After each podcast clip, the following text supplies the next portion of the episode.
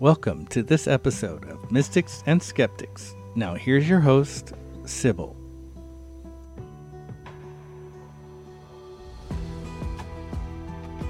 Hello, fellow humans. Hope you and yours are well wherever you are. Today we have Carl McColman. Carl is a spiritual director, retreat leader, and internationally known speaker and teacher on mystical spirituality and contemplative living. He's the author of many books, including the Big Book of Christian Mysticism, Eternal Heart, The Mystical Path to a Joyful Life, and Unteachable Lessons Why Wisdom Can't Be Taught and Why That's Okay. He is one of the co hosts of the Encountering Silence podcast and blogs regularly on various platforms. Carl also has his own website, Anamchara.com. Carl, welcome to Mystics and Skeptics. Oh, it's a delight to be here, Sybil. Thanks. so, Carl, um, I, we were chatting before the recording. I mentioned to you that um, this month I'm focusing on the mystical aspects of early the Abrahamic religions, and um, you know, it really. Uh, it interests me because you know there is a mystical aspect to every religion or belief system right and when it comes to christian mysticism and i'm delighted to have you on the show um, i'm really curious about it and how how it can be approached in a christian perspective you know i've always understood mysticism to be more about practice and focus on uniting with the divine, you know, or higher mm-hmm. being, of, mm-hmm. uh, and versus you know uh, dogma being bogged down with dogma and doctrine. Mm-hmm. mm-hmm. right? Mm-hmm. so that's my definition. If you have a different one, I'd love to hear it. But well, uh, yeah, let me offer a, a, maybe a more non-dual approach that. Um, that dogma is not necessarily the enemy. Bad dogma is the enemy um, that that there is such a thing as good dogma, and that, just speaking out of a Christian perspective, an example of good dogma is love your enemies.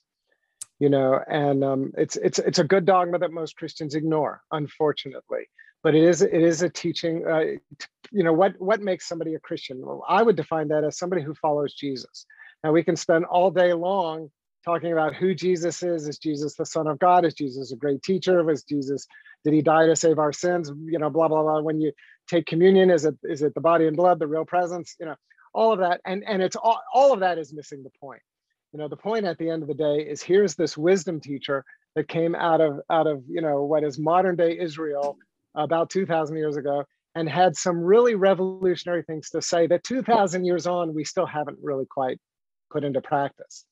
So um, so you know so so what is dogma? Dogma is something that a community says okay this is what we believe again, there can, you know, it's kind of like in The Wizard of Oz. Are you a good witch or a bad witch? You know, is there good dogma or bad dogma? So, so I want to just offer that right out front that there that there is a place for belief systems. Now, here's the thing, and here's what what mystics will do is, is mysticism always takes us back into our bodies, always takes us back into the authority of our own experience. And so, what what what a mystic will do, at least within the Christian tradition, but I would suspect probably in any tradition, a mystic will never be imprisoned by dogma. Mm. Dogma, dogma for a mystic is a stage, not a cage. It is, it is a jumping off point. I mean, doesn't it become, you know, just before we uh, delve deeper on mysticism, you know, when it comes to dogma, I think a lot of the problem is human intervention. You know, when I, we mm. talk about hierarchies, clergy, you know, um, mm-hmm. I think mm-hmm. they completely imprison like the word you used or you know stifle right? Um, yeah yeah mm-hmm. well uh, i mean even even in in secular systems you know we we talk about you know like like dogmatic thinking can can hold people back in psychology or in sociology or in science. So and again so what do we mean by dogmatic thinking? We mean where somebody is putting more authority into an abstract principle right and into into embodied reality so so you know there's there's a tradition or, or a, a, term you'll hear in christianity especially since the reformation semper reforma you know to always be reforming mm. and the hmm. reality is is that even in the catholic tradition and the orthodox tradition you can see this principle at play you can see every generation tries to take the teachings of jesus and to say okay how do we how do we embody those now? How do we live those today? And the way, you know, the teachings of Jesus are embodied in the year 2022 look different than 1990 or 1960 or 1860 or 1060. And so, you know, so again, where dogma gets us into trouble is that kind of nostalgic dogma. We have to go back to the way we used to do it, you know. Um, my my tradition is Catholicism, and there was a there was a major kind of uh, kind of a upgrade, if you will, to Catholicism in the 1960s called the Vatican II Council, and it is amazing the number of Catholics who th- we we need to go back to before Vatican II, uh-huh. you know. And and whenever somebody says that, I'm always like, well, what about all the Catholics who lived through that and then who made the change? They knew that the old way didn't work. And so, you know, if we're unhappy with the new way, then that means maybe it's time for even a new reformation, which is why I think Pope Francis, who I believe is a mystic, Pope Francis is an amazing voice within Christianity today because he's not calling us to go back, he's actually calling us to go forward. And that's you know back to what what mysticism is i would argue that the mystics in every generation in every century the mystics are the ones at the vanguard. The ones who again uh, dogma or doctrine or teachings lineage tradition whatever word you want to use is the stage not the cage. And from that stage we take it forward you know where is the spirit inviting us today? Where is is you know the heart of jesus inviting us today? And you know and then you mentioned you know mysticism has to do with I, I, can't remember if you use these words but this is what my tired old brain heard. You know union with god or the presence of god the divine presence. And absolutely you know but again you find that in the new testament. That has been part of the christian um, kind of wisdom lineage from day one. Now that doesn't mean a lot of christians have have missed the memo because a lot have and that's one of the reasons why christianity is in the sad shape it's in today. But um, but the teaching is there. The teaching is is very explicit. And then of course we've been blessed with amazing people with men women people of, of every generation who have who have brought that forward and brought that amazing story of of what it means to embody the divine to be present to be uh, one with the divine into into each new generation so you touched upon a lot of things you know um, i wanted to uh, ask you about you know like the history the roots of christian mysticism so if is it safe to say that even Jesus Christ was a mystic?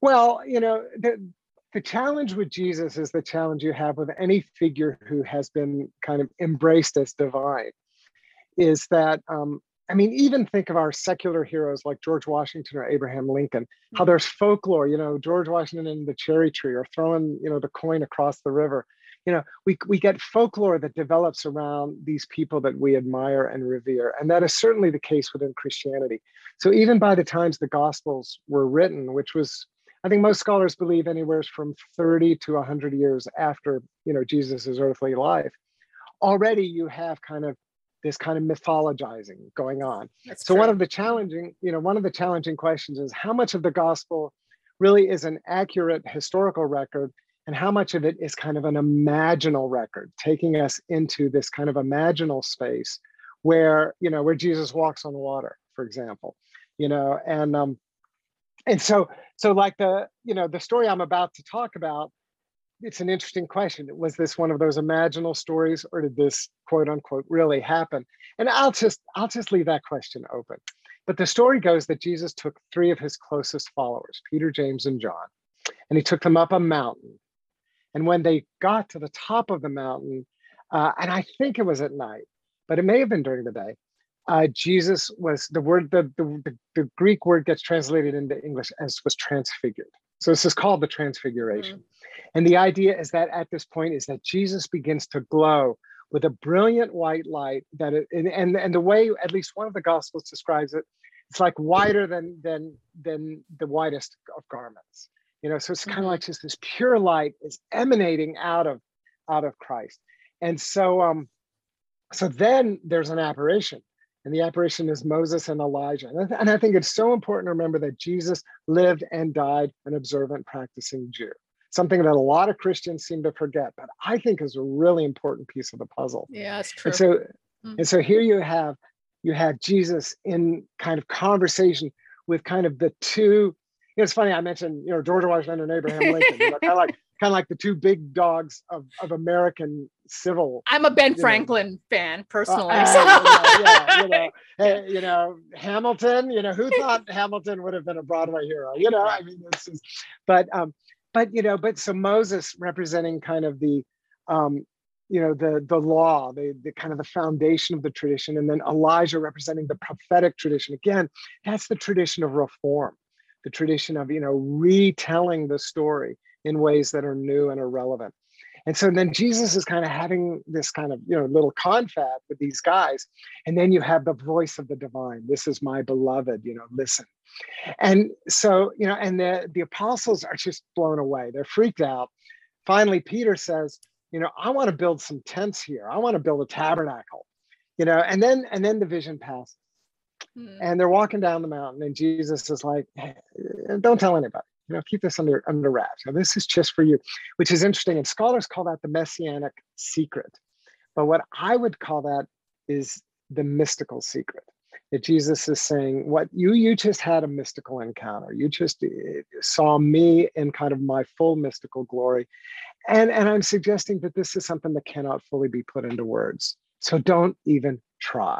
Now, of course, eventually the gospels are written, you know, that all of that but but you know again whether you think this is imaginal or you think this is some sort of actual experience this really speaks to that that jesus is you know and to use generic language is a mystical master you know it's kind of you know kind of this this this full embodiment of divinity now let's fast forward almost 2000 years to to the spring of 1958 mm. to louisville kentucky where I know of all places, Louis, and hey, I love Louisville. You know, big, big Muhammad Ali fan. What can I say?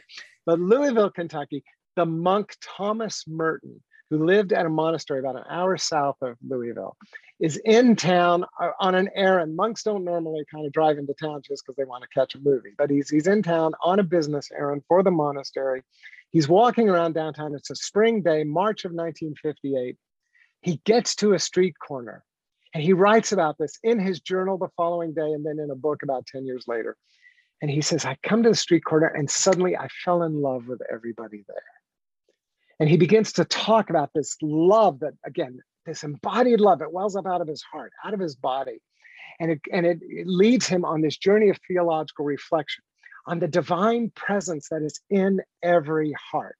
But here's the kicker is that Merton, as he's writing about this, he's saying, how do I tell people? And I'm paraphrasing a little, but but but how do I tell people? And this is the line. He said that we are all walking around shining like the sun. And so mm-hmm. what I when I read that, I say Merton had a transfiguration moment. Right there on that street corner in downtown Louisville, Kentucky, you know, every every city USA.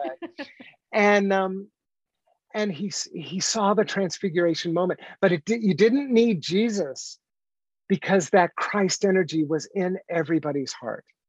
He, he said, he said, if everybody could see what I saw, the big problem would no longer be war. It would no longer be poverty. It would no longer be racism or oppression. He said, the big problem is we would all want to worship each other.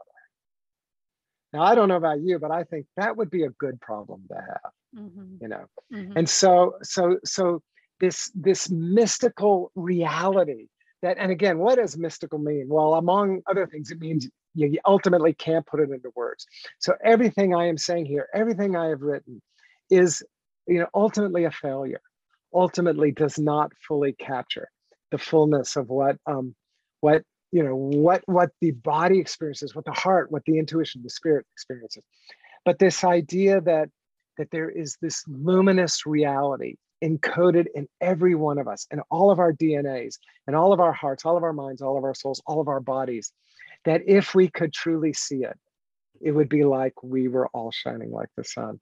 And I think what that really means is shining with the presence of the divine. And so, so that's what I see. You know, you, you asked me, you know, is Jesus a mystic? Absolutely. And I think the, the stories about Jesus the mystic resonate throughout history. And so Merton being just a relatively contemporary example, but of course there are many others as well. No, beautifully said. Thank you. You know, Carl, you know, um, we, you mentioned, you know, throughout history, the past, you know, over 2000 years since Christ, you know, they have been Christian mystics, you know, uh, mm-hmm. throughout history. And many have, you know, correct me if I'm wrong, especially in the Middle Ages, you know, been oppressed, have been brand, were branded as heretics, you know. Burned at the stake. Yeah. Exactly. Mm-hmm. What is the yep, fear? Yep between you know institutional oh. religion and this mystical approach? Well, um, you know, why why is the Republican Party afraid of transgender people? Um, you know, why is the Democratic the Democratic Party doesn't know how to relate to um, you know to uh, white men who didn't have a college education? There's something about institutions that they create boundaries. And whether you agree or disagree, and I bet every listener, I just annoyed every listener to this podcast because because you know we we all don't like hearing a criticism about our group, our tribe, you know. And yet the reality is, and I have strong political opinions, but but I think you know both sides have blind spots. Both sides have ways in which they fail to to be present to society as a whole. And it's the same thing I think with religion. You know, you have um, so, so you you have the pure mystical experience, the transfiguration of Jesus, Merton on the street corner, St. Paul getting, you know, blown away on the road to Damascus, you know, I, I, again, and of course, not just in Christianity, you know, the Buddha under the tree, uh, the night journey of Muhammad, again and again and again, you know, you see these amazing moments of kind of transcendent experience, transcendent insight. And then we talk about it. We try to put it into words. We try to tell a story. We try to glean meaning out of it, like Merton writing in his journal you know, or the uh, the apostles writing about the transfiguration. And then once we have this story that has been kind of captured in some way or shape or form, that's when the dogma tr- creeps in. Ugh. Then we start setting up rules and regs, don't we? you know, we, we create we create a policy manual. You know, we we we we we we create an institution and we have a constitution for heaven's sake. You know, Right. and then once you've done that, then you start having insiders and outsiders and it's just it's like it's part of the human condition. And so again if the mystics represent the people at the cutting edge which is what i believe they do represent you know when you look at the history of christianity uh, what you see is that they, there, there tend to be three responses. They either try to incorporate them and make a saint out of them. Hmm. they try to ignore them and hope they'll just go away or they brand them a heretic and say they're dangerous and um, you know and, and at its extreme you know then they would even try to kill them. And to give you kind of just some some recent examples okay mother teresa we're going to make a saint out of her. Thomas merton who i just mentioned the church is trying to ignore thomas merton. When the catholic church made its catechism they actually intentionally left merton out of it. Why? merton was actually Yeah. why? Because merton was an interfaith activist? Ah, that's just that's that's that's that's no, we don't want to be inclusive. No. The last thing we want to do is you know get into bed with the buddhists so you know might, might be good you know but um then what do we do you know Right. and um you know and there are other things about merton i mean you know there, there are ways in which merton you know conservative catholics are uncomfortable with merton which i think is a tragedy but there you go Hmm. and then um you know an example of somebody who is declared a heretic although he's being rehabilitated is uh, pierre teilhard de chardin who um, who for a while there was on the no-no list from the Vatican. They said, "Do not read this person." Now, what's interesting is that you know, very quietly, the church is kind of changing its view. The last two popes, one of whom was very conservative, Pope Benedict, have both quoted Teilhard in their official documents. So, so we're seeing, you know, the Catholic Church does not like to admit when it's wrong. Boy, it, it took them three almost 400 years to say we were wrong about galileo you know? So it's but I- but i will tell you this is a quote pius the 12th there were actually he was the pope before john the 23rd so pope back when when teilhard died. There were actually people who approached him and asked him to formally condemn teilhard What was Teilhard's story? What what was his? teilhard was teilhard was a was a scientist he was a paleontologist he was a Jesuit. Oh, jesuit that's which- right. Yeah. and all of his and his writings are luminously mystical but they're all about the integration of science and spirituality which Ah. again is just you know for for for somebody who's who's got that boxed dogma the bad dogma that we were talking about that's just you know that's just trying to blow the box away and that's just very terrifying for people so so there were voices within the church that wanted pius XII to formally condemn Teilhard. And to his credit, he wouldn't do it. And he is quoted as saying, one Galileo was enough. He knew in his heart that Teilhard was right and that history would be kind to Teilhard. And so, and I think again, you know, Teilhard died in 55. So it's what, um, 60, you know, less than 70 years later. And already, you know, we see more and more, you know, uh, Catholics now, conservative Catholics still won't touch them, you know, because that because that's just the box that they live in. But you're more progressively minded, and certainly you're contemplative Catholics. There's a wonderful contemplative Catholic writer right now named Ilia Delio, a Franciscan sister, and she quotes Teilhard all the time, you know. So so there's there's definitely, you know, so so that's the good news. Um, another example is Meister Eckhart who was formally condemned, and most scholars now think that that it was basically, uh, you know, there was there was professional jealousy. The bishop was a Franciscan. Eckhart was a was a Dominican. The Franciscans and the Dominicans don't always get along, and this mm-hmm. is an example of one. And so and so Eckhart eventually gets gets condemned. Uh, and again, you know, the Catholic Church doesn't like to admit it's wrong. So there's never been a formal, oh, we were wrong about Eckhart. but at least on the scholarly level, you know most most um, scholars today will tell you you know pretty much everything meister eckhart said 100 or 200 years later john of the cross said and we made him a doctor of the church you know so it's just this you know it's just this interesting you know how history is funny and you've got these radical mystics uh-huh. some of them become insiders like i mean john of the cross is quite radical but then meister eckhart also quite radical who has this pall of suspicion over now the tragic story of course is Marguerite Porete who again was burned at the stake. Mm. Um, you know, and and of course part of that was you know just gender politics. You know, it, as as uncomfortable as the church can be with an uppity guy, an uppity gal just totally sends them around the bend. I mean, you know, yeah. and and the real the reality is is that the, that the way the Catholic Church likes its female mystics is it likes submissive nuns who die young. If you look again and again at, at mystics from the last couple of hundred years, Saint Faustina, Saint um, Teresa of Lisieux, Saint Rose of Lima, uh, Saint Kateri Tekakwitha. Most of these women, uh, they tend to they tend to die young. It's like it's like the Catholic Church can only handle mystical women if they don't see them as a threat.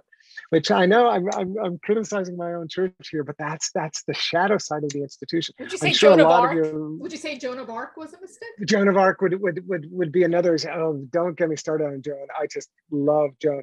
Now, of course, Joan, you know, Joan gets killed yeah, yeah, so she's another one, but now she gets killed for political reasons more than mystical reasons. Mm. But still, it's still she represents this idea of a woman who just is basically a threat. Now, Joan of Arc is also transgender, so you have that issue too. You know, she she at least she was a cross-dresser. You know, but I would argue that I bet I bet she was non-binary. But that's on a whole other story for another day. So. How about the other denominations in Christianity? Is there oh, any difference in like Protestant? They're, yeah, they're just as messed up, but in different oh, no, ways. No. Um, the um, the um, I don't know about the Orthodox. Let me just say this. I the Orthodox, I'm I'm a Westerner, so my knowledge of Christian mysticism is much more on the West. So so so the Orthodox tradition does have its own beautiful mystical uh, tradition, and and I think that probably there's more of a of a mysticism that that is found in their liturgy. If you ever go to an Orthodox liturgy, they're usually just transcendently beautiful. Mm-hmm. And of course, you know, the iconography. It's funny, my office, which you can't see, all you can see are the books behind me, but my office has about 26 icons in it. So if somebody just walked in here, they probably think I'm as Orthodox, uh, you know, but I just, I just love, love icons so much. But um, the, the, what, the problem with Orthodox Christianity is less about mysticism and more about politics because what you have is you have different churches associated with different ethnicities or political groups. So you have the Russian Orthodox, Greek Orthodox, the Armenian Orthodox. And, and so that has created a kind of inward focus, I think, at least among some Orthodox Christians. Again, I don't want to paint too broad a brush. I, I do have friends that are Orthodox. I've got theologians who I admire so deeply. So again, there's a lot of mystical beauty there.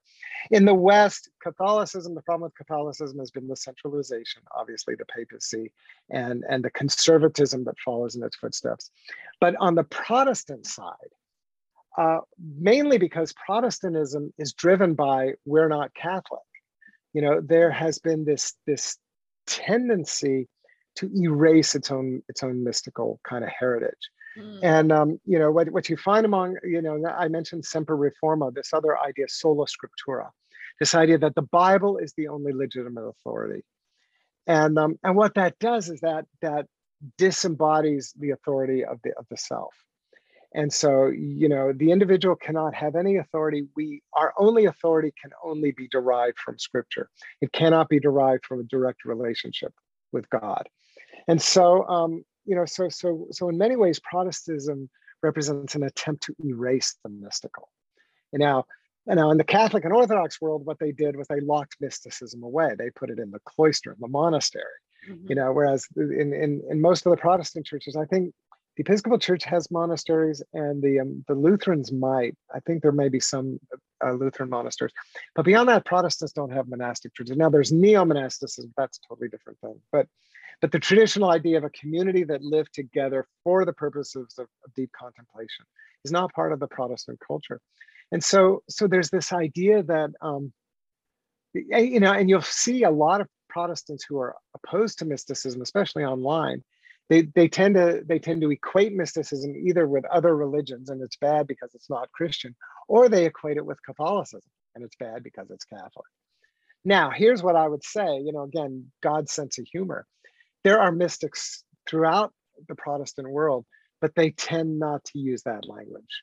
They tend to just use maybe more general language about, you know, sanctification or experiencing God's indwelling presence, being filled with the Holy Spirit, you know this kind of language mm-hmm. that again tends to be drawn out of the bible but if you really read between the lines you see oh my goodness this person is is having something's going on in their heart that's very very similar to what you see in a merton or a teilhard or a, mm-hmm. you know a Therese of Lisieux or whatever so you know the mystical keeps showing up but but some you know sometimes it, it you know it walks like a duck and talks like a duck but you don't call it a duck because we don't do ducks around here yeah, Speaking of ducks, you know, it just occurred to me, like for example, song, right? Not only in the Catholic Church and Baptists, very uh, singing, you know, mm-hmm. praising, mm-hmm. you know, or uh, evangelical Christians, right? They get really, you know, mm-hmm. emotionally. Absolutely. I mean, is, do you think that's a form of mysticism?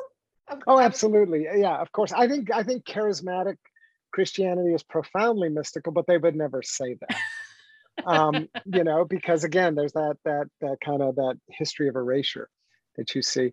Um, I think the um, you know, and I come out of the charismatic world. I, I had a charismatic experience when I was a teenager, and um, you know, and and eventually, again, you know, bad dogma, you know, and this is what I came to realize is that you know, a community, again, a church, an institution, a community, may have this profound communal experience of the presence of the divine, and and it's terrifying. It, it you know, it threatens to annihilate the ego so it's like, well, what do we do? How do we maintain some semblance of control? I know we'll create dogmas, you know, we'll create rules and regulations, in which we try basically try to box God in. Right. And so I think this is why some of the churches that in some ways, you know, and you could say this about Catholicism too, in some ways that are so profoundly mystical and have this amazing container for helping people to find that embodied, you know, encounter with with the mystery then they, they just try to kind of trammel it with the most restrictive theology.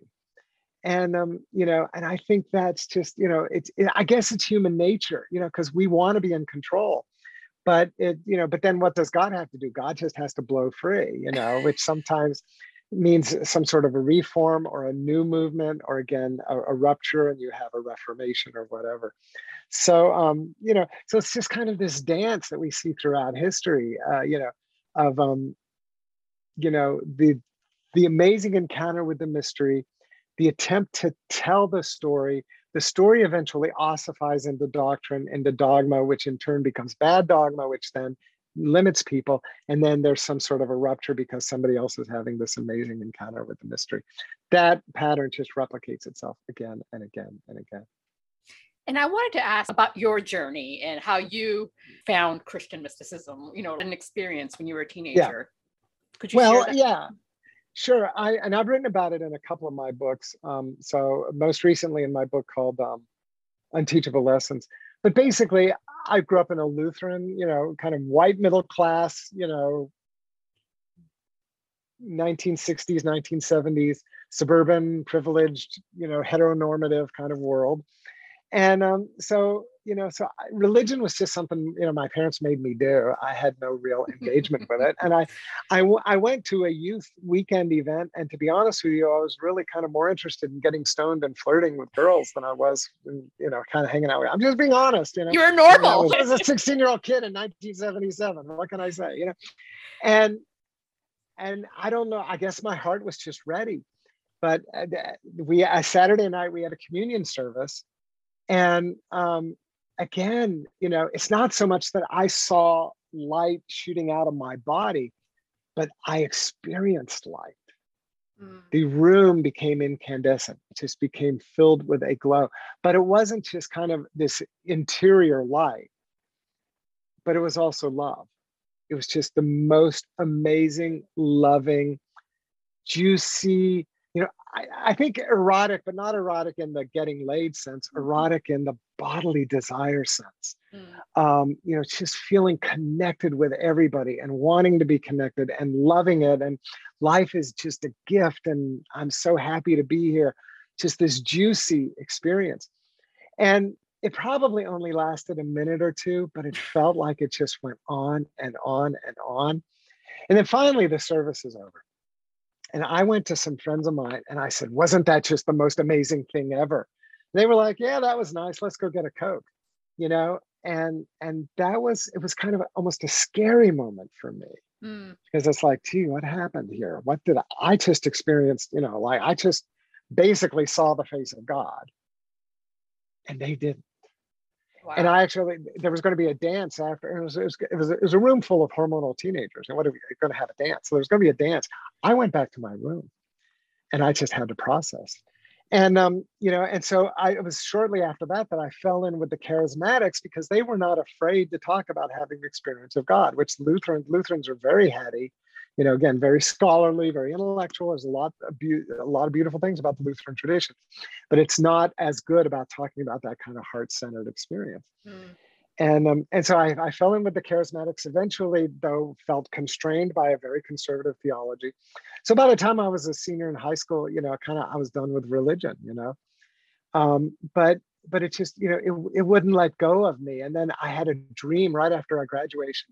Had a dream about the world coming to an end and it kind of spooked me uh, you know and i can look back now and it's like my world was coming to an end. i just graduated from high school i was getting ready to go to college you know um, we you know we talked about virginia before we started recording my undergraduate was at james madison you know mm-hmm. i grew mm-hmm. up in hampton virginia so james madison across the state so you know so court my world was coming to an end but the dream was filled with religious imagery it was like stars falling out of the sky you know and all that kind of stuff so I turned to a friend of mine who actually had been the organist at my church. He had, by this point, he had moved on to other things, but we were buddies. He was about 10 years older than me, but we were friends.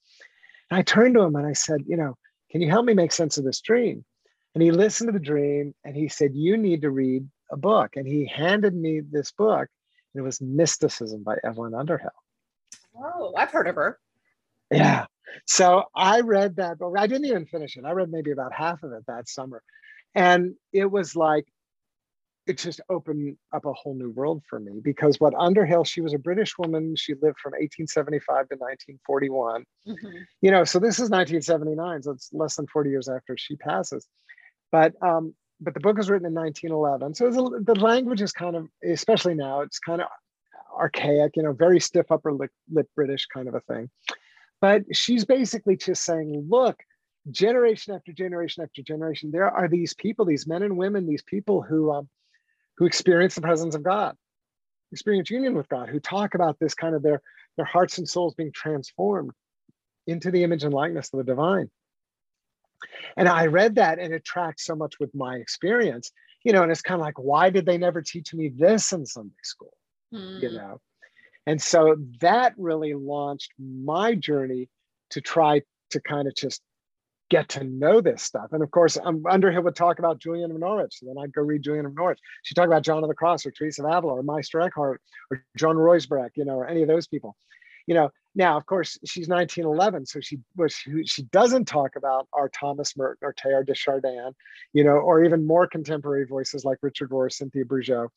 Um, you know, I had to discover all those on my own. Mm-hmm. But um, you know, but I just basically I became a student of Christian mysticism.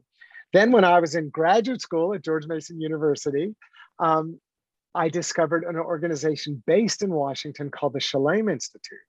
And the Shalem Institute had been founded by an Episcopal priest, Tilden Edwards, who during a sabbatical, this is back in the early 70s, during a sabbatical went to Berkeley, California, and spent a couple of weeks studying with a Tibetan Buddhist, uh, Tulku, the Tarthang Tulku. And he basically, his brain was fried he at the end of this, so he had, he was on a two week retreat. He then cancels the rest of his sabbatical and ends up spending two months studying Tibetan Buddhism. And at the end of it, he goes up to the tulku and he says, I, am going to have to resign my my you know my calling as an Episcopal priest because I want to learn from you.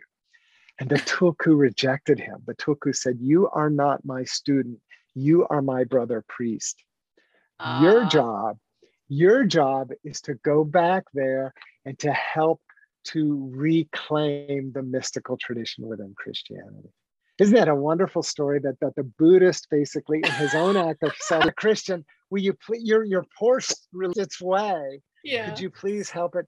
So so Tilden did that and he went back and he and he connected with Gerald May, who wrote the book Addiction and Grace. Really, you know, Rollo May's younger brother, an amazing kind of uh, neuro neurologist, psychologist, who who did a lot of research into kind of like the you know the brain and and contemplation and mysticism and a few other people. And they basically started this organization to teach the contemplative life for Christianity there in the you know late 20th century.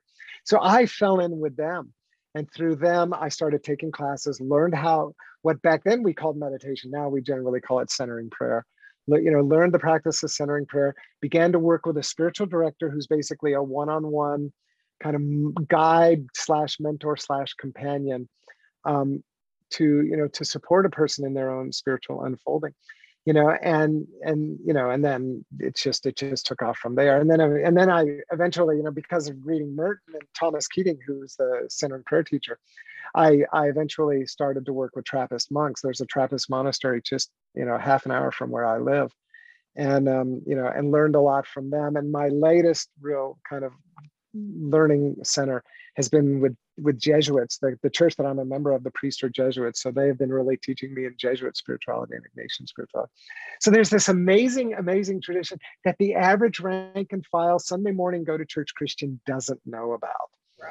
And and it's it's tragic because I think much of the problem of Christianity today, whether it's the sexism, the homophobia, the transphobia, the xenophobia, the fear of other religions, um, you know, it's the, the deal it made with the Republican Party, and, and, and both parties fail at the message of Jesus. But, but, but too many Christians have made a deal with one of the parties, which I think has been to the has has benefited that party, but has hurt Christianity. Certainly hurt Christianity's reputation. Uh, you know, all of these problems can be traced right back to um, to, to Christianity's abandonment of its own mystical heritage. So um, you know, it's basically it's like it's like it's an engine that has run out of gas but has not run out of inertia, and so the so the the engine is barreling along. But as we know, you know, Christianity, institutional Christianity, is in free fall, at least in the West.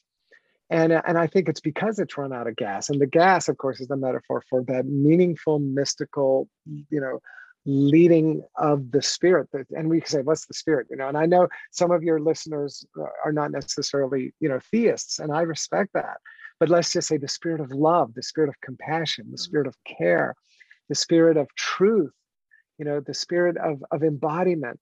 The you know we've traded that spirit. That's what i think the holy spirit ultimately represents. We've traded that for dogma for doctrine for for um, institutionalism and this is why so many young people are saying no thank you. And that that the institutional side of christianity is kind of cratering right now. And i can tell you mystics have been saying this for years. There's a, a wonderful mystic named karl rahner who said 50 or 60 years ago the christian of the future will be, be a mystic or will not exist. Mm. and um, you know 50 or 60 years ago guess what? We're in rahner's future you know and and this is what i think we're seeing is that you know that young people are just saying no thank you. I don't want an institution that its primary focus seems to be to say that queer people are bad and that women have have no room at the table and that you know it's it's all about the rules and that you know we we've we've got to basically we've got to enforce a certain political ideology. No thank you. And i don't blame them you know it's it's just it just makes perfect sense so at any rate i know that i'm, I'm digressing here but no um, no i mean that's but, a that's a very uh, compelling thesis you have i mean do you plan on writing yeah. a book about it or Oh, it, it, it shows up again and again. Um, and others others who are much more articulate than me have done a much better job at that. There's a, there's a wonderful book that just came out, and I don't know if Brian would call himself a mystic, but he certainly has kind of he's kind of mystical around the edges. A man named Brian McLaren, who just wrote this amazing book called "Do I Stay Christian?" And it oh. is written because so many people that are still identify as Christian are questioning, why am I part of this organization? you know and um, and so he he actually lays out the case to be part of the christian religion but also not to be part of it he, he does i think a wonderful job at, at, at making both cases but then he ends the book by saying look look i spent 25 years as a pastor but i really don't care you have to be true to your conscience some of you who read this book are going to leave and some of you are going to stay and that's fine but whatever choice you make regarding christianity the real question is, are you are you truly being human? And I think that's where he gets spiritual, you know, yeah. because at the end of the day, you know, I mean, you know, it's I, I love the name of your podcast, by the way, Mystics and Skeptics, you know, and and speaking as somebody who is a practicing Catholic Christian, I'm very, very comfortable with skepticism. I think skepticism ought to be a part of. Oh, absolutely. Yeah. You know, um, the Buddhists have, I think it's Zen. In the Zen tradition, there's this idea that that there are three things necessary for for Zen, great faith, great doubt, and great perseverance. Mm-hmm. And I love that, you know, and I think that that is just as applicable to certainly to Christianity, to contemplative Christianity, but probably any religious tradition. Faith, that ability to wonder, to believe, to be open, to say yes to the mystery. And question doubt. everything in the meantime, yeah, to, right? In order to expand yeah, your mind. Yeah. To say to say anything is possible. Doubt, to say, but wait a minute, there's no room for bullshit here. Pardon, my, I probably had to bleep me out. There, there's no room for bullshit here. That we we we also have to track with what's true. You know, we we have to we have to be willing to call a spade a spade. We have to be willing to say no to things that that that hurt people or that are oppressive or whatever. And then perseverance. You know, let's carry on you know the big problems of life the big questions of existence are not going to be resolved in a weekend. You don't just go to a weekend workshop and be hey i'm a mystic now. I've got this certification you know? Um, it doesn't work that there's a book that somebody wrote many years ago i can't tell you the author's name. It's called have a mystical experience in 30 days. When that book came out i was so i was so tempted to, to pitch to my editor i need to write a book called have a mystical experience in 30 years maybe yeah. That's right. because because the reality is is that the mystical is not something we can control. I mean, some people. I mean, Merton had a mystical experience in five minutes. But you could also argue he had been a monk for 17 years mm. when he had that mystical experience. You know, it's just, you know, Paul heading to Damascus to arrest Christians and boom, you know, knocked off his horse, you know. I mean, this kind of thing, you know, it's Jesus, let's go for a walk. you know, so you cannot control any of this. And and here's the other thing is that all of the mystics almost almost in unison will tell you it's not about the experience. It's not about the transfiguration or about Merton's epiphany on the street corner or or any of that stuff. Me at me at the church camp. The, those things are it's what those things are like. It's almost like they're there to catch our attention, you know. Mm-hmm. But then the real work of mysticism is love your enemies. Yeah. That that's the real work is forgive 70 times 70, which is again another one of Jesus' teachings that most Christians seem to forget. You know this this you know jesus says be ye perfect as your heavenly father is perfect. And people think he means you should never sin but that's not what he's saying. If you read it he goes on to say be like the like god who sends the sunlight to both good people and bad people or who sends rain to the righteous and the wicked. Mm-hmm. jesus is saying perfection is non-duality perfection is living in this place of of of embodying truth, embodying consciousness, embodying compassion and love and care, and then not worrying about whether people are worthy to receive it or not. To not worry about whether people are insiders or outsiders, whether you're a Christian or not, whether you're Catholic or not, whether you're gay or straight or queer or trans or non binary or whatever, Republican or Democrat, whether you're a Muslim or, or a Jew or a Buddhist or a New Ager or, you know, or a Wiccan it's like love them all and then let god sort it out that's the that's what mysticism ultimately is about it's this big fat juicy wet highly lubricated love story so, and eh, eh, you know, and then we miss that. We get caught up in the experience. Right. I mean, just going back to the experience part of it, you, you want to pursue mysticism or want to pursue spirituality. You, you mentioned contemplative prayer. Is that a right? Yeah. Well, the the the lingua franca of and again, I'm just going to speak in the Christian tradition, and I know you're going to have uh, conversation partners from other traditions, so I'll let them address their tradition. In the Christian tradition, the lingua franca of mysticism is silence. You go to a monastery, especially a traditional monastery like the Carthusians or the Trappists, and the first thing you notice is it's silent.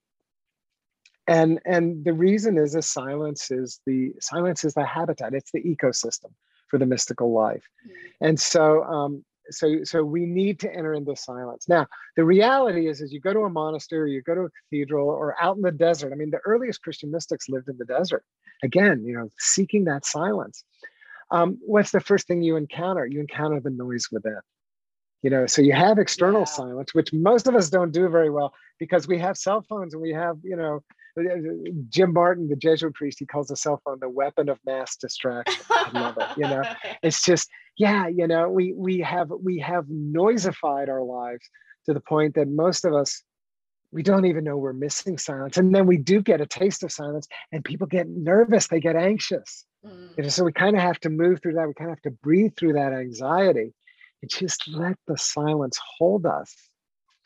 And then we encounter our own inner noise. So now what do I do? And it's like learning to find the silence between the inner noise.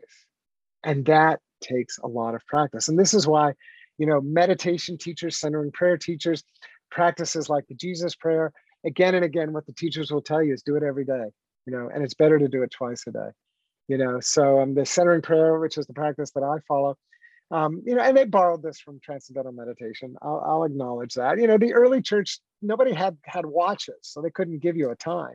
And nowadays, you know, yeah, 20 minutes, 20 mm-hmm. minutes twice a day. You know, it's like okay, you know, you can. Most of us can handle 20 minutes, but and, and it's like you need 20 minutes because for the first 18 minutes, your mind is just going. Blah, blah, blah, you know, it's what what the Buddhists call the monkey. You know, you got the monkey going on in your head. What uh, the a wonderful uh, Christian contemplative writer today, Martin Laird, calls the cocktail party we have uh-huh. a cocktail party inside us. Uh, one of my students once said, "My mind is like a cocktail party with a monkey running around in it." you know, and so, so we've got this noisy internal dialogue. The Howard Cosell, so you have to be my age to know who that is, but you know, the, the sportscaster who's constantly commenting on what's going on. And then, you know, then you you you finally find the silence. You enter into the silence and you realize you're in this expansive moment. And then the the cocktail party kicks right in. Oh, we found the silence. Maybe we're going to have a mystical experience now. Do you think we will? Oh, it's going to be great. We're going to be like Jesus on the mountain. You're back into the, into the noise, and so it becomes this journey of um, of moving from silence back into commentary, back into silence. And this is why the tradition. Now, if you you you, you know if you study Hinduism, you know Hindu forms of spirituality, they'll they'll uh, encourage you to use a mantra and and you see in the west in, in christianity you see this idea of using the name of jesus you know or think about the rosary this idea of repetitive praying of the the hail mary or the our father. Or in the orthodox tradition you have this idea of jesus christ son of god have mercy on me you know or scripture verses that you repeat over and over again. What centering prayer which follows a medieval mystical uh, uh, teaching called the cloud of unknowing says just take one word and make that your sacred prayer word and then when your mind gets distracted, your heart, you, you run off in 20,000 directions, just pull yourself back into the silence with that sacred word. Now, it's not exactly the same thing as a mantra because the idea behind a mantra is you just keep going back to it. But really, in centering prayer, the idea is to is to just get into the silence and let everything fall away, even the sacred word, and to just rest in what Cynthia Bourgeault calls objectless awareness. Mm. Just simply be present in that and um you know and so then you know you can ask well what about god? What about jesus the holy spirit? You know and and here's what i would say is is spend the next five or ten years getting to know objectless awareness. And then we can sit and talk about god. And probably then we can have a meaningful conversation because we're not we're not going to be talking about abstract ideas anymore. We're going to be talking about lived experience You know, Meister Eckhart said, The eye with which I see God is the eye with which God sees me. Mm. Really stop and think about that. The eye with which I see God is the eye with which God sees. Me. So, so one eye. He, he goes and he says, one eye, one knowing, one love, or I can't remember exactly the words, but it's in one of his sermons. That is, is perhaps the best summation of Christian mystical theology that I have ever read. If you want to boil Christian mystical theology down to one sentence, that's it. You know, that it's non-dual, it's the presence of the divine, it's union with the divine, it's fully embodied, you know, and it's um and it's just this recognition that, you know, that there's no difference between me looking at God and God looking at me. They're the same thing. It's the same gesture. And I can, you know, talk to you about this and and and and somebody listening will say, well, that just sounds like mental, you know, autoeroticism. And I'm like, but if you spend time in silence, it will make sense to you. You will understand.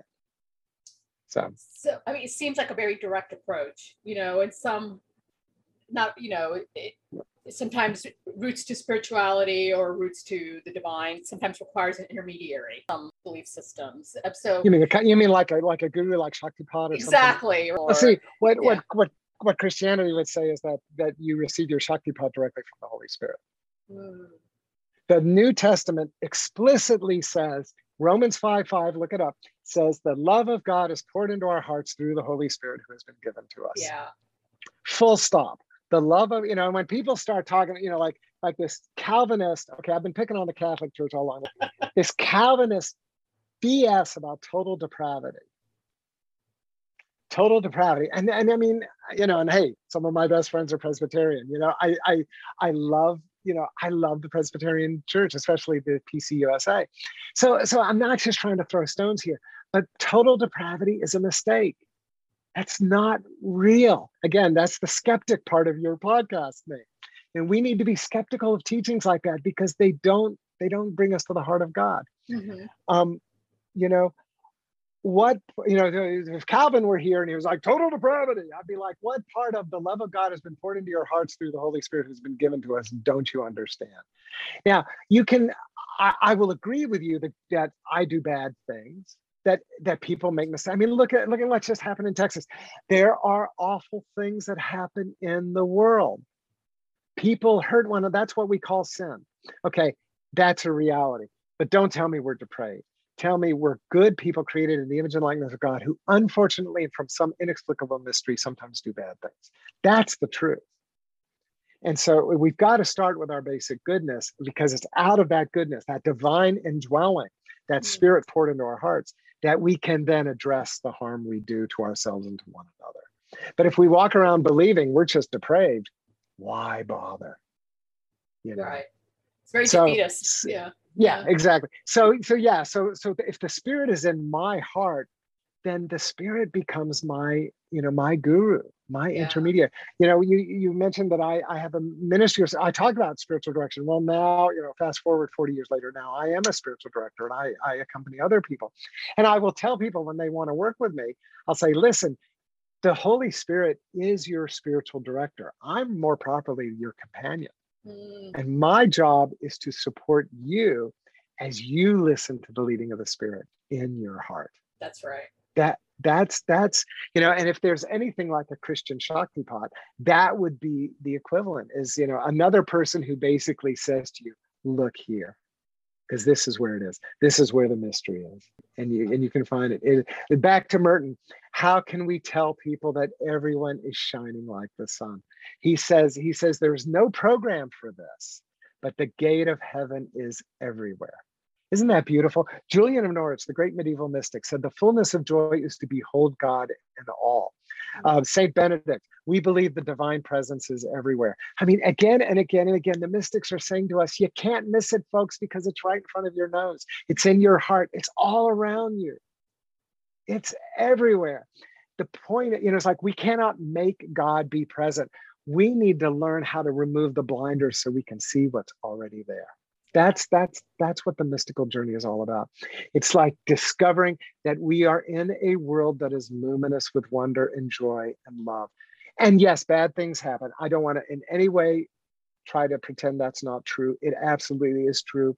And and you know the reason why I'm I teach mystical theology is that I believe that people who are empowered with their own mystical grandeur are people who are better equipped to face the injustices and the evils and the oppressions and the the abuses that that and their inner demons and their inner yeah challenge, and, right? and their yeah. inner demons yeah you absolutely have got to have got to encounter that own shadow within yourself if if there's any hope I mean, why why do you know like this this young man in Texas who went and killed all those children? Why did he do that?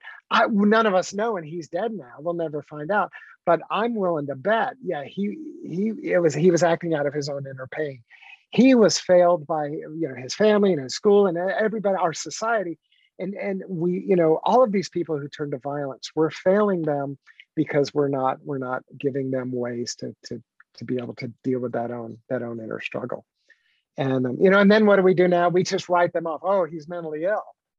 You know and then and then we don't address the fact that there's some other very unhappy painful suffering person out there who has access to, to assault rifles and could be the next one. Mm-hmm. you know i mean we're in the middle of a, of a full-throated crisis right here. And and you know and and one of the things we've got to do is we've really got to start addressing the fact that we do not know how to help people to transform their own inner suffering. And we've got to figure out quickly because we're because we're arming them.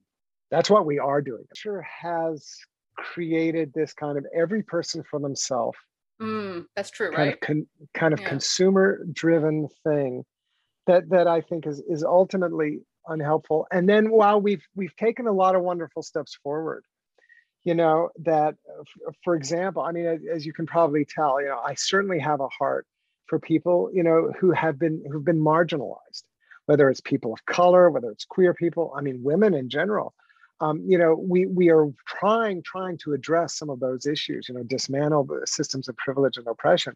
Of course a lot of people are, fighting that tooth and nail.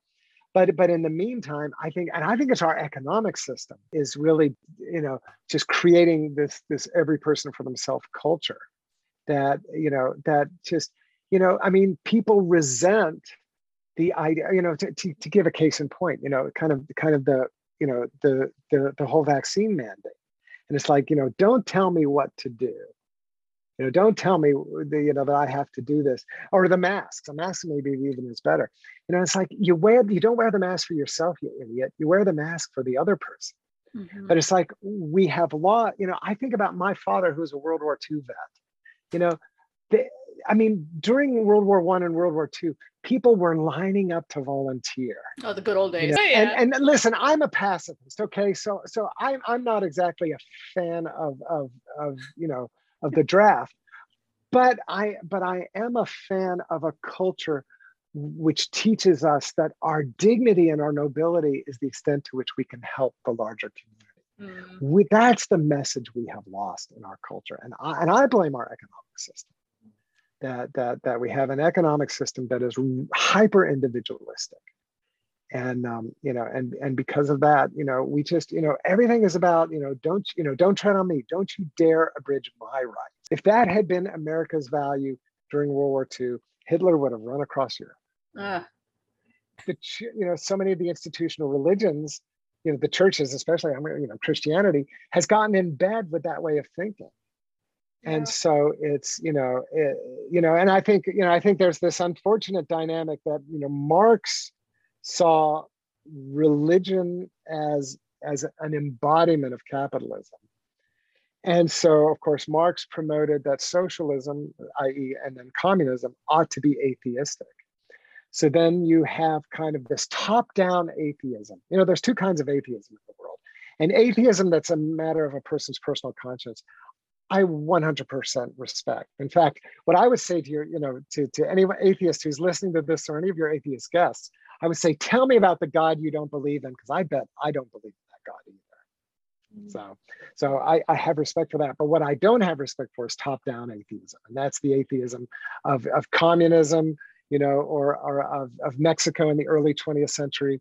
You know, you know, the atheism that tries to to outlaw religion you know that is just i mean what that does is that breeds fundamentalism mm-hmm. and so it's it's you know that's that's the you know, and, and so unfortunately, Christianity, you, you find a lot of Christian literature from the like 1920s and 1930s, and it's rabidly anti-communist. Well, what they're reacting against is the is the kind of the, the top-down atheism in the communist countries. But then they're not stopping to consider, but wait a minute, you know, is is there something to be said for for an alternative to the unbridled capitalism that we have just unleashed in our country that has basically led us to to the hyper individualism you know i'm not an economist so you know so the ca- capitalism versus socialism debate is kind of above my pay grade. But um but i think you know maybe you know as long as we have that binary one is absolutely good and one is absolutely evil then we're trammeled mm-hmm. and, and and we're not we're not moving the conversation forward about what is really for the common good you know and that's what i think is lost in our society today and, and you see this with with the whole republican versus democrat thing nobody's talking about the common good we're all talking about my side is right and the mm-hmm. other side is out of it and we're so busy trying to erase the other side and right. sides are guilty and, and listen i have i have strong opinions and and i you know i i tend to vote a certain way so don't get me wrong you know i you know um, but but I think that that the common good has got to be the common good, and there's got to be some way in which we can we can interact and relate to one another, and not immediately demon. But then you know you take issues such as you know such as transgender kids in sports, or you know or or the question of you know reproductive, you know the woman's control over her body versus the the anxiety that people feel about you know the rights of the unborn i mean these are deep difficult challenging issues that involve radically different worldviews. Mm. we're not going to solve them in a weekend or a month or even in 20 years. What how long has it been since roe v. Wade? 50 years. Um, you know and and you know and if roe v. Wade gets overturned this summer it's not likely it's going to go away. It just goes back to the states and which i think a lot of a lot of conservative christians haven't really thought that through. Kind of had this idea we will you know we will get in bed with the republican party and they're going to get rid of roe v. Wade and then it's going to be like it used to be. Uh-uh think I, you know and so so it's just at any rate, I, I know this isn't a political talk. Let's talk about God. God is more. Oh yes, God help us all. God bless America. um, so Carl, so for um, all of you, all of you that I've offended, I love you anyways. You know, let's just let's all just try to be true to our conscience and try to treat each other with love and respect. So, well, I tell you, you what, I'm to uh, uh, register for a spiritual silent retreat after this podcast. Because at least then you don't have to talk about politics. Exactly, just contemplate my existence. Okay. Um, so, Carl, if listeners want to um, pursue Christian mysticism or want to um, get a hold of your books or um, your website, how can they do that? So I am, um, yes, I'm online. I you can find me social media, Facebook, Twitter, you know, LinkedIn, uh, Instagram, blah blah blah. But my website, I'm going to spell it because it's an Irish word. It's anamchara.com, and that's A N A M C H A R A.com. Uh, you, uh, as you know, I also co-host a podcast called Encountering Silence, um, a lot of the, the, the episodes do involve uh, spirituality. Not all do. We look at silence from many different perspectives. So we do get political on that that podcast more than I do on my blog. But um, but the um, so Anam Cara is an Irish word that means soul friend, and it, it's back to that kind of ministry of spiritual companionship or spiritual direction. So it's a whole nother area that I'm I'm fascinated by is the Celtic tradition of Christianity, but we'll save that for mm. a different day. So Great. And your books can be found on that website and I, I, you can buy them directly from me if you want an autograph copy. Uh, they are a little bit cheaper on Amazon or Barnes and Noble, you know, or uh, you know, there's what IndieBound. There's some wonderful independent bookstores where you can order them as well. Um, you know, most of them are available in some form of of um, you know, ebook or Kindle or Nook version as well. So all of those are available online. Thank yep, you. It was a pure delight uh, speaking with you, oh. Carl. Everyone, thank was- you Thanks. Everyone, that was Carl McColman. And for our listeners, thank you for listening to Mystics and Skeptics. Never miss an episode by subscribing to the show on Amazon Music, Spotify, or wherever you listen to podcasts. Thanks for tuning in and stay in peace, everyone.